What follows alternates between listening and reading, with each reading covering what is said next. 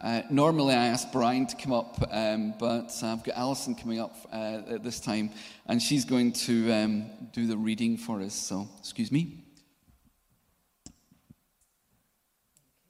So, reading is from Matthew 25.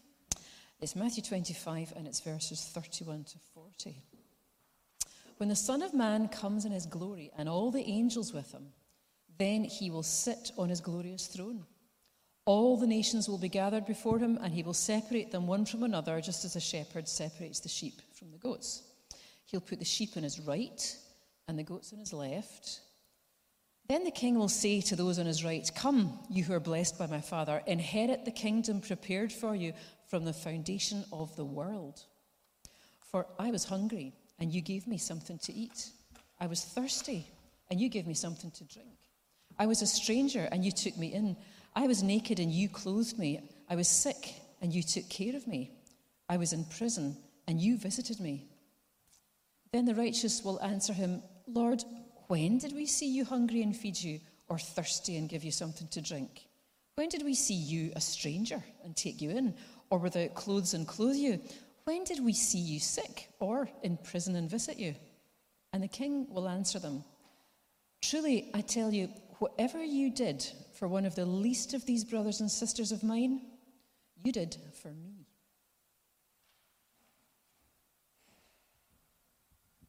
Thank you. Thank you, Alison. Amen to that.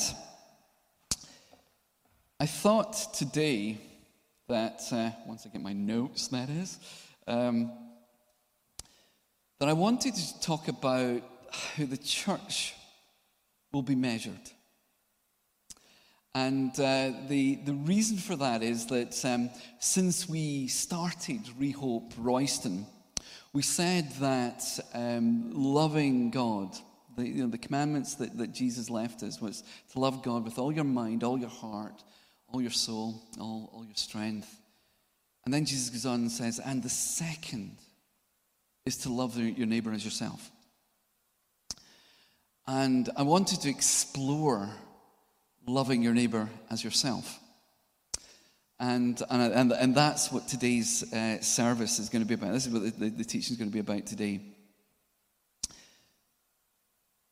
The first thing you'll notice is that Jesus talks about three things. And, and these three things, which is Matthew uh, 22, and then Ma- Matthew 25, and then Matthew 28, um, are all directed not at humanity but at what is going to be the church.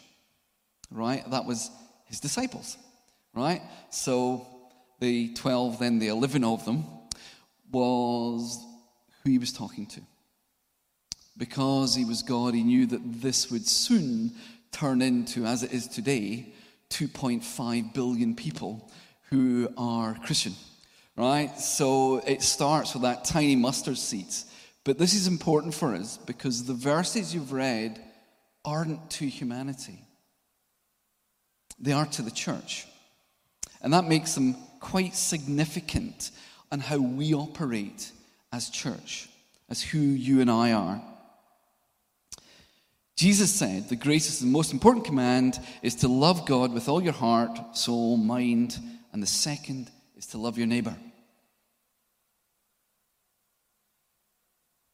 Jesus also gave his disciples the Great Commission go make disciples of all nations. And I think we are disciples because we were we became Christian.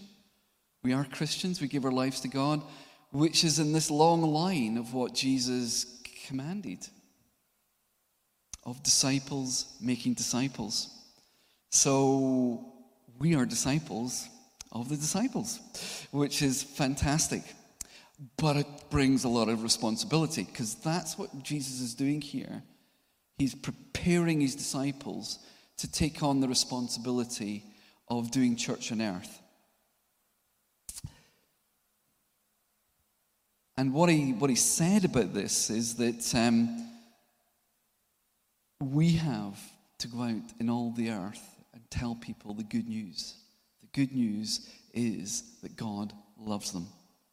And that through Jesus, through belief in Jesus and understanding that Jesus died on the cross and rose again, we can become reconciled with God and have eternal life. It's that simple. Um, but as you and I know, it's not that simple every day uh, living that out. So that's what we're going to look at a little bit.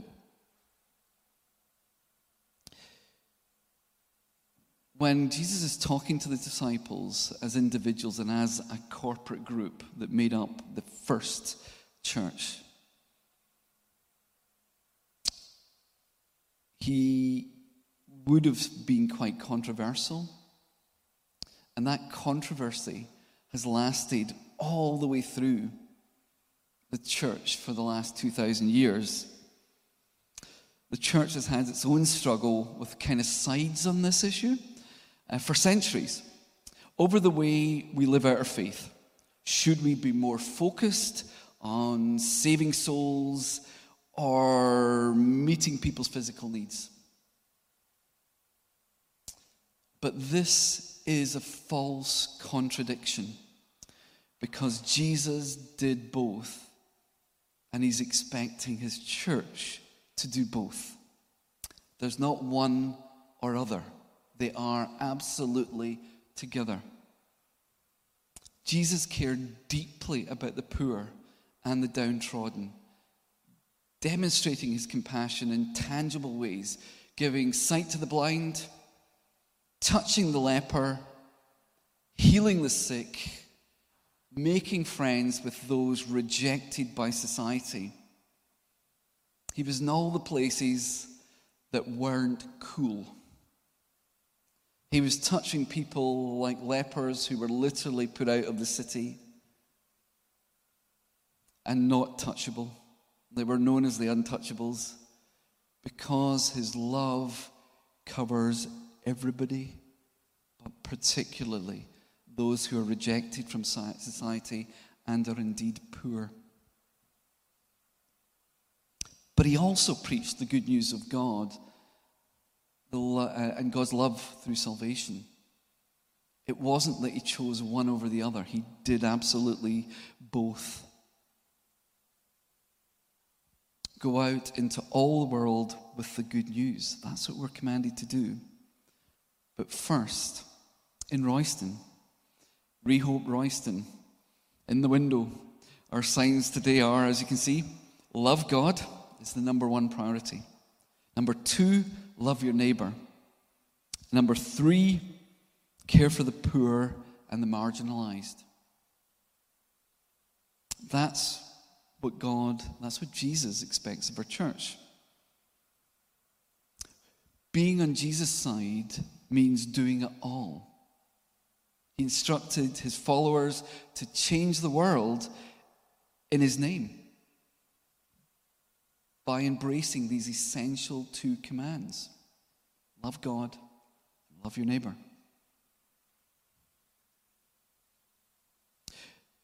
The Great Commandment uh, and the Great Commission, we are to love God and love our neighbors as ourselves, and we are to go and make disciples of others who will do the same. And that's, of course, Matthew 22 and Matthew 28. It's tempting to focus mainly on the Great Commission, as if evangelism is our only responsibility. But loving our neighbor is also critically important to Jesus. Now, I come from a business background, and I'm really interested in these verses, right? Because in a business context, you would be going, so, what are the actual deliverables? What are the objectives here?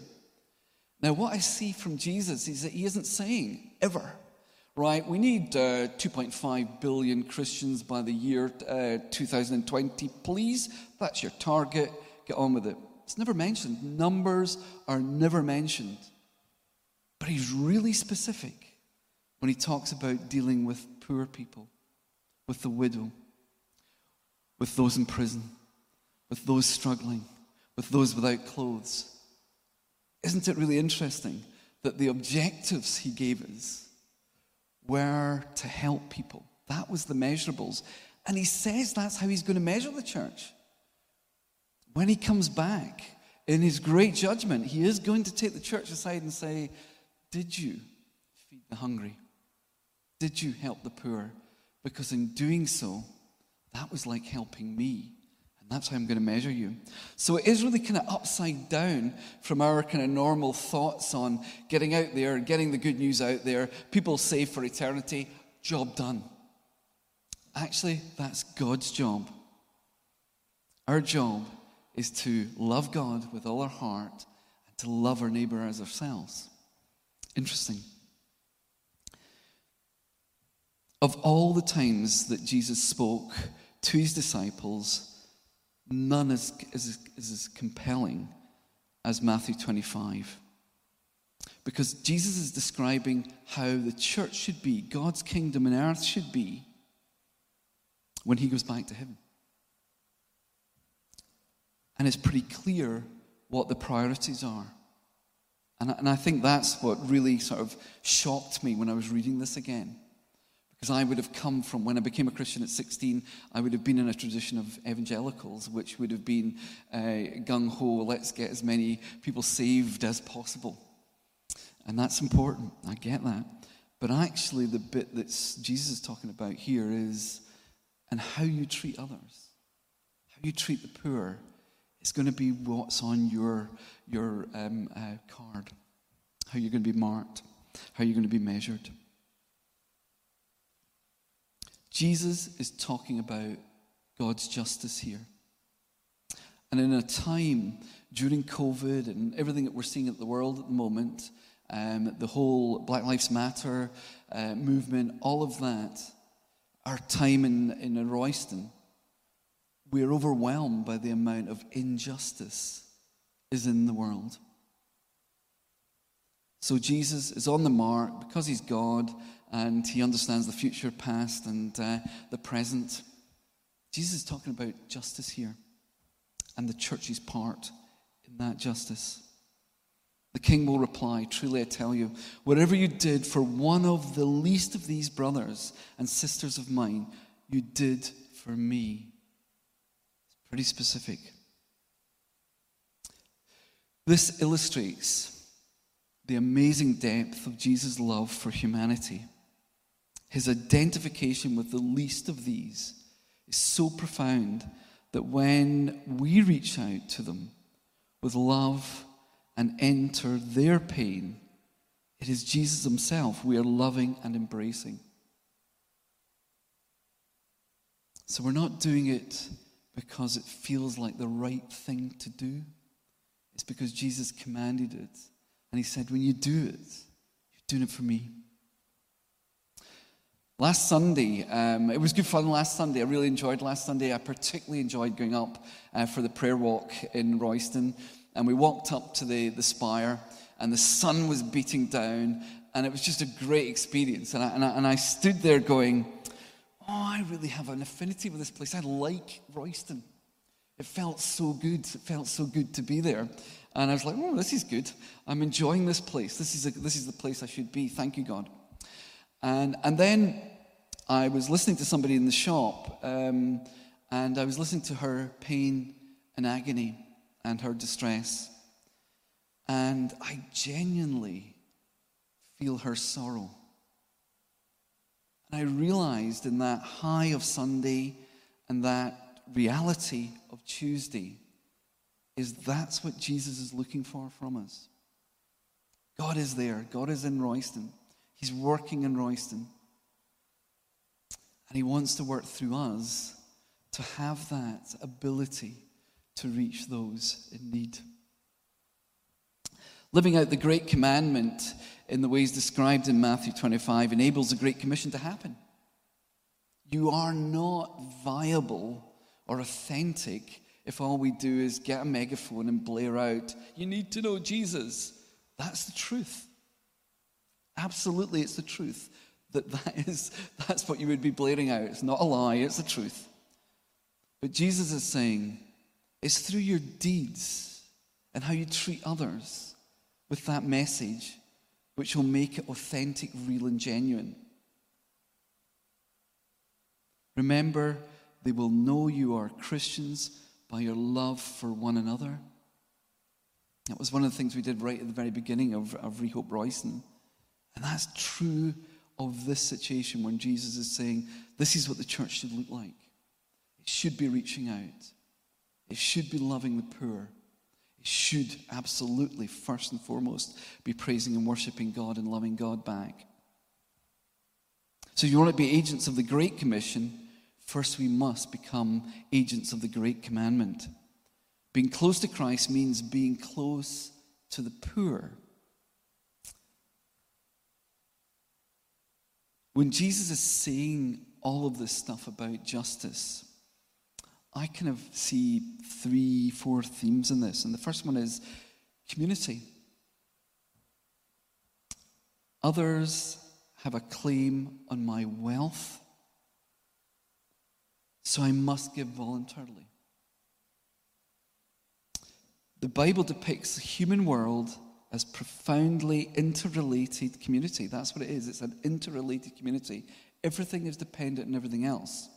Whereas most non-Christian philosophies would see it much more in, you know, the strongest wins. And if you're following American politics at the moment, that's definitely what it looks like. It looks pretty basic, um, you know, a sort of mud fight.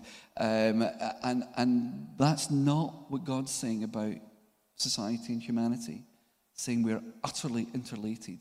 We are one. And therefore, we have responsibilities for those that are struggling. And that is so Old Testament. You know, that isn't something Jesus came up with. Jesus was fulfilling the law. And all through the Old Testament, God is constantly reminding his people to look after the foreigner, to look after the widow, to look after the orphan. It's not new, it is central to what God's Bible is all about. There's a guy called um, Walt. Don't even know how to say his name. You can tell I read this. Um, but his, his name's spelled W A L K E, and seemingly he's a, a fabulous teacher of the uh, Old Testament. And Tim Keller says so, so he must be. So, so there, there you go. Um, and he talks about in the book of Proverbs around, you know, you constantly, when you read the book of Proverbs, talks about the righteous, the righteous, the church is the righteous, we are, we are the righteous. And it says, Proverbs, in, he, in the book of Proverbs, into a concise and practical principle. The righteous, God's people, are willing to disadvantage themselves to advantage the community. The wicked are willing to disadvantage the community to advantage themselves. That's what he says. That's what makes us salt and light that's what makes us different. We've got to go against the flow of writing off people because the world does. We've got to go against the flow that some people really don't matter because God thinks everybody matters. Just say that again. I just love that. The God's people are willing to disadvantage themselves to advantage the community. The wicked are willing to disadvantage the community to advantage themselves. It's quite funny now that I've been in Rehope Royston for a while and in Royston, uh, I spot, I never did before, I was so innocent, I now spot the, the, the deals, drug deals going on all the time. These people don't care about these people, they only care about themselves. Our job is to love these people both the dealers and the dealt with. The second point is equity or equality. Everyone must be treated equally and with dignity. Um, we don't have time, but if you read Leviticus, Leviticus 24 22, you are to have the same law for foreigners as the native born. So when refugees are coming here, they have a right, like we have a right, because they're God's people. That's what the Bible says. Isaiah 58, um, verses 7 and 8 equality and dignity is a key element of our walk with God. That's a Meldrum translation, by the way. Um, but that's what it says. It's actually about our dignity of others is our responsibility. And it's a key element of walking with God is giving people the dignity and the equality they should have. We must care for the poor and marginalized. Um, no partiality, though. And what I mean by that is that nobody is extra special to God. Rich or pure, you are loved equally. But he does say that it isn't an equal playing field out there. It's not level, it's unlevel for a lot of people. And sin creates even more of an unequal world. So God's saying, remember the poor and powerless, care for them. I'm watching you doing that. It's important to me. Learn in Isaiah 1 17, it talks about learning to do what is good, um, pursue justice, correct the oppressor, defend the rights of the fatherless, plead for the widow's case. Here in Royston, we have the privilege to engage with people, to help people. Even in this time of COVID, we're able to meet with people during the week completely legally, which is great. And, and God didn't give us a church building yet, but He gave us a shop unit that we can operate and meet with people. And some of the people we're meeting are incredibly isolated. And we're the only face to face people that can come and have a cup of tea with and a chat. God is good to us and He's done great things and He's showing us what love looks like in Royston. The Bible balances our individual freedom with community obligation. And I love that about the Bible because it's not all about me. It's all about God. And through that, it becomes all about your neighbor. The Bible doesn't say speak up for the rich and powerful, not because they are less important uh, as, as persons before God, but because they don't need you to do it. They have the power. It's the powerless that don't. In this aspect of justice, we are seeking to give more social, financial, and cultural power to those that have the least. And that is a specific part of God. God's character is about that type of justice. And Jeremiah 22 talks about that. The third thing, individual responsibility. I am finally responsible for all my sins, but not for all my outcomes. The Bible does not teach us but success or failure is wholly due to our individual choices. A lot of them are, let's be clear, a lot of stuff that we do leads us into real trouble with God and into sin. And needs and, and, and, we need that's why we need salvation.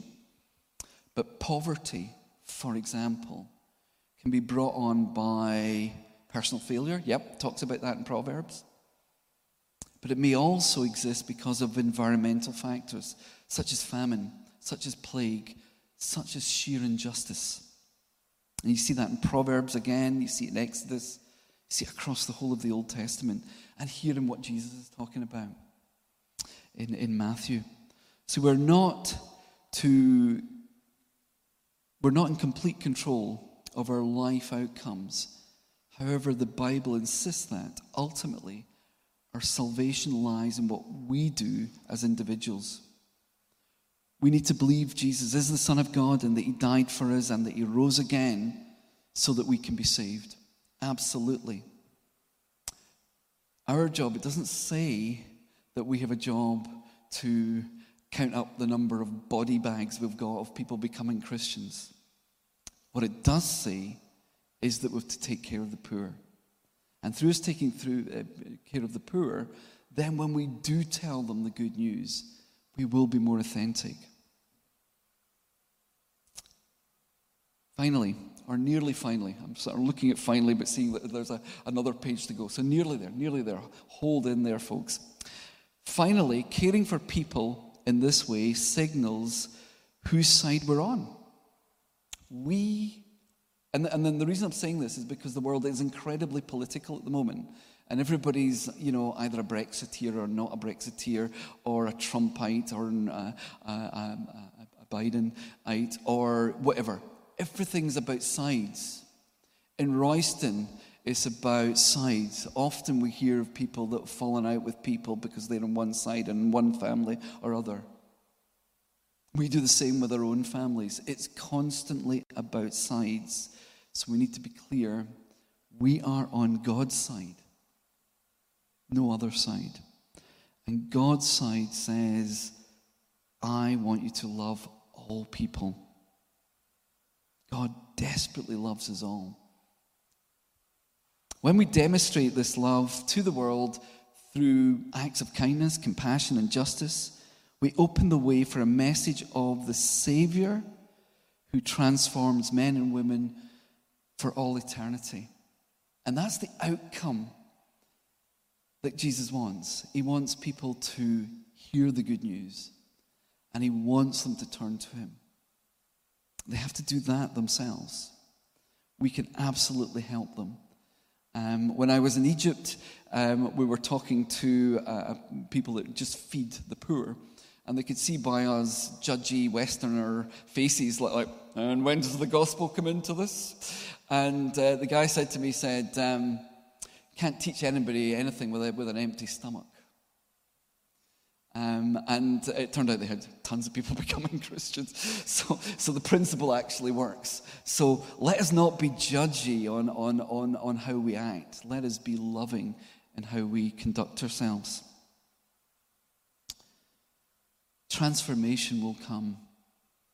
When we demonstrate this love to the world through acts of kindness, compassion, and justice, we open the way for the message of the Savior who transforms men and women for all eternity. Amen. The storyline of the entire Bible, uh, sorry, the, the, the storyline of the whole Bible is God's repeated identification with the wretched, powerless, and marginalized. The central story of the Old Testament is liberation of slaves from cap- captivity. Now, this is because Jesus has, the, the, God's people have had a hard time, and they mostly have a hard time through the whole Bible. But Jesus himself was a refugee and his family. Jesus gets it, gets what it's like to be poor when he uh, was circumcised, his mom and dad brought two old pigeons uh, for the sacrifice. That was the poorest people's sacrifice. He came from poverty. He gets it. And he talks about why these people are important, which is so good, which is just so good. Over and over in the Bible, God delivers, deliverers are usually social, racial and social outsiders. People seen to be weak and rejected in the eyes of the power elites of the world. Nothing much has changed. So God and Jesus is saying, keep going, keep looking after the poor, being there. In this country, food banks are a bit of a disgrace. But if it wasn't for the church, he's starting them we would have had higher poverty levels than we experience at the moment. God wants to use us in the places that nobody else wants to be. Be prepared. I do have challenges for this week. Um, there's been a theme that Brian's had this word of charge um, and move forward and, and, and, all that good stuff. And I, and I think that's truly a, a word from God, um, and, and, and that will happen. Here in Rehope, Royston, I've got these three challenges. The first thing I want you to do is to be still, relax, allow the Holy Spirit to minister to you.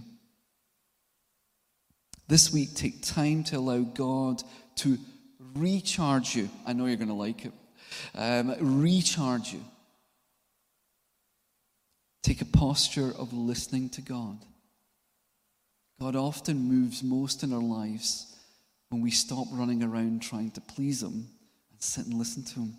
So take that time this week to relax with God.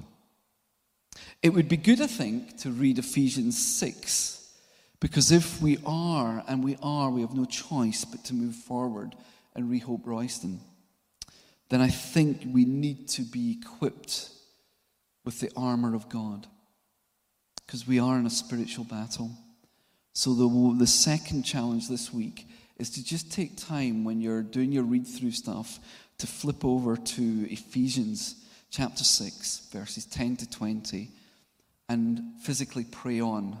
Say it out loud. Pray on the entire armor of God. Because as God's soldiers, as God's representatives, this is not a battle of flesh and blood. This is a battle of spiritual things. And we need to be ready for that. So please, please do that. I hope that's been useful for you today. Um, and if, if you do have any questions or any of that stuff, just um, either text me, email me, or come and see me if you're on the south side at the end. But what we, we do have the opportunity now to do is to pray for a moment or two. And then we're going to go back into a time of worship to um, finish off the service for today. Um, and, and we'll do that momentarily, just as I muck about with the technology to get uh, my screen the right way up. That's better. Uh, there we go. So, normally at, at this time, we would um, just go into a time of, of worship and, and praise and prayer. But let's just stop, finish, and pray first of all. Father, we love you and we want to do what you're asking us to do to love our neighbor as ourselves. Father, we love and are growing in love, the love you already have for Royston. We're starting to see glimmers of that in our own lives. And we pray, Father, that we can serve you well in Royston. And we ask for every single person that we meet that they will be impressed not by us but by our love for you and your love for them. Father, bless this church. Use this church. Father, we love you. In Jesus' name, amen.